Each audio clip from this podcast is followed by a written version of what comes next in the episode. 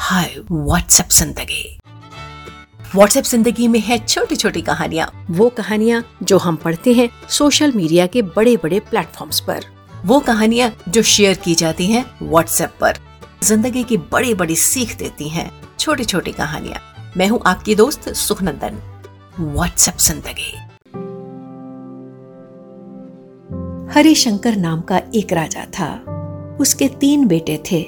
वो अपने तीनों बेटों में से ही किसी को राजगद्दी सौंपना चाहता था। पर राजा के सामने एक बड़ा सवाल था कि वो किस बेटे को अपनी राजगद्दी दे। राजा ने एक तरकीब निकाली और उसने अपने तीनों बेटों को बुलाकर कहा, तुम्हारे सामने कोई अपराधी खड़ा हो तो तुम उसे क्या सजा दोगे? पहले राजकुमार ने कहा, पिताजी, अपराधी को मौत की सजा दी जाए। राजा ने यही सवाल दूसरे राजकुमार से पूछा तो उसने कहा, अपराधी को काल कोठरी में बंद कर दिया जाए। अब तीसरे राजकुमार की बारी थी। उसने कहा, पिताजी, सबसे पहले ये देख लिया जाए कि उसने अपराध किया भी है या नहीं। इसके बाद तीसरे राजकुमार ने एक कहानी सुनाई। एक राजा के पास एक सुंदर और बुद्धिमान तोता था। उसकी मीठी वाणी और समझदारी की वजह से राजा उससे हमेशा खुश रहता था। एक दिन तोते ने राजा से विनती की कि मैं अपने माता पिता के पास जाना चाहता हूँ। राजा ने कहा, ठीक है, पर तुम्हें पाँच दिन में वापस आना होगा। वो तोता जंगल की ओर उड़ गया और जाकर अपने माता पिता से मिला।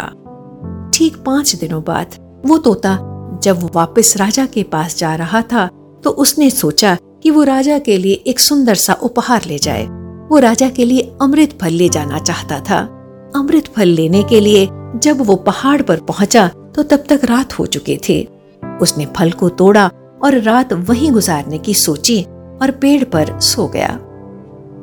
इसी दौरान एक सांप आया और उसने तोते के पास रखे अमृत फल को खाना शुरू कर दिया। सांप के जहर से अमृत फल जहरीला हो गया था। अमृत फल जहरीला हो गया। इस बात से अनभिज्ञ तोता अगले दिन सुबह उड़कर राजा के पास पहुँच गया और कहा, राजन, मैं आपके लिए अमृत फल लेकर आया हूँ। इस फल को खाने के बाद आप हमेशा के लिए जवान और अमर हो जाएँगे। तभी मंत्री ने राजा से कहा, महाराज, खाने से पहले ये देख लीजिए कि ये फल सही है या नहीं। राजा ने बात मान ली और फल में से एक टुकड़ा तोड़कर अपने प्रिय कुत्ते को खिला दिया। कुत्ता तड़प तड़प कर मर गया। राजा को बहुत गुस्सा आया।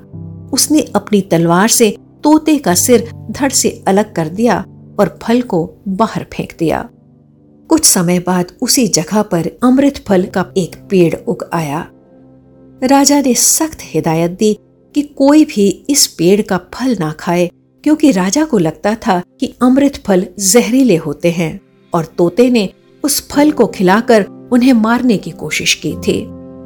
और फिर एक दिन एक बूढ़ा आदमी उस पेड़ के नीचे आराम कर रहा था। उसने उस पेड़ से एक अमृत फल तोड़ा और खा लिया। जैसे ही उसने उस पेड़ का अमृत फल खाया, वो जवान हो गया, क्योंकि उस पेड़ पर उगे हुए अमृत फल जहरीले नहीं थे। जब इस बात का राजा को पता चला तो उसे बहुत ही पछतावा हुआ। उसे अपनी करनी पर बहुत ही शर्म महसूस हुई और इसी के साथ तीसरे राजकुमार की कहानी खत्म हुई। राजा हरिशंकर ये कहानी सुनकर बहुत खुश हुए। उन्होंने तीसरे राजकुमार को सही उत्तराधिकारी समझते हुए राजगद्दी सौंप दी।